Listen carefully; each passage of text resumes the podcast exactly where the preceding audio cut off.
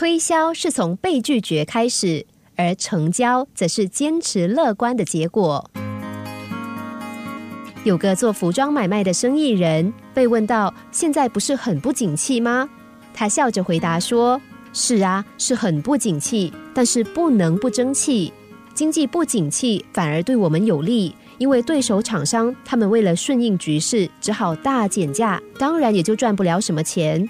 但是我们根本不减价，而且要求全面提升品质和服务，我们有信心成为全行业中最佳的代表。”顾客喜欢和这种态度的公司做生意。当经济衰退的时候，大多数人不仅没有加倍努力，反而减缓步调。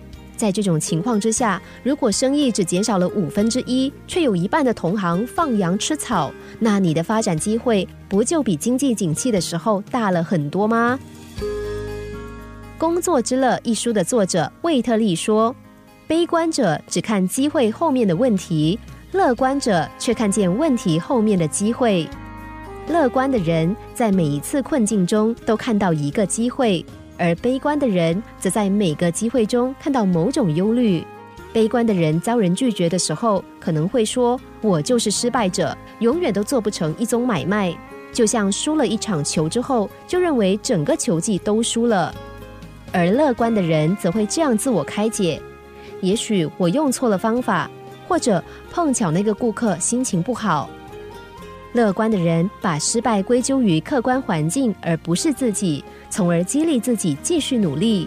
拿行销员来说吧，即使是最好的行销员，每一天也难免碰到很多次的拒绝，而且这些绝多半都是连续来的，接二连三的，对他们的士气打击很大。这个时候，是不是能够抱着乐观的态度，就是成功的关键。在遇上前一个顾客说不之后，必须总是假设下一个人会说好。李太太在星期五说不，并不意味着她星期天还是说不。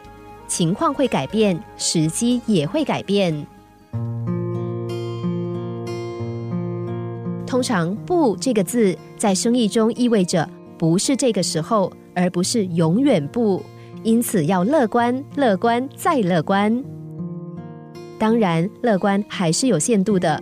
你总不能够身无分文，却昂首阔步走进一家高级餐厅，叫了很多生蚝来吃，还期望在壳里面能够找到珍珠，或者不小心从摩天大楼失足坠楼，在经过第八层的时候，还说到目前为止一切尚好，这就乐观的太离谱了。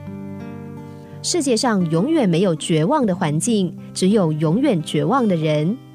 每天早上起床的时候，你会期待又是美好一天的开始吗？对于拒绝和挫折，你总是非常沮丧吗？如果听到有人敲门，你会以为那是带来喜讯或是坏消息呢？当惧怕来敲你心中的大门的时候，就让乐观的信仰去开门吧。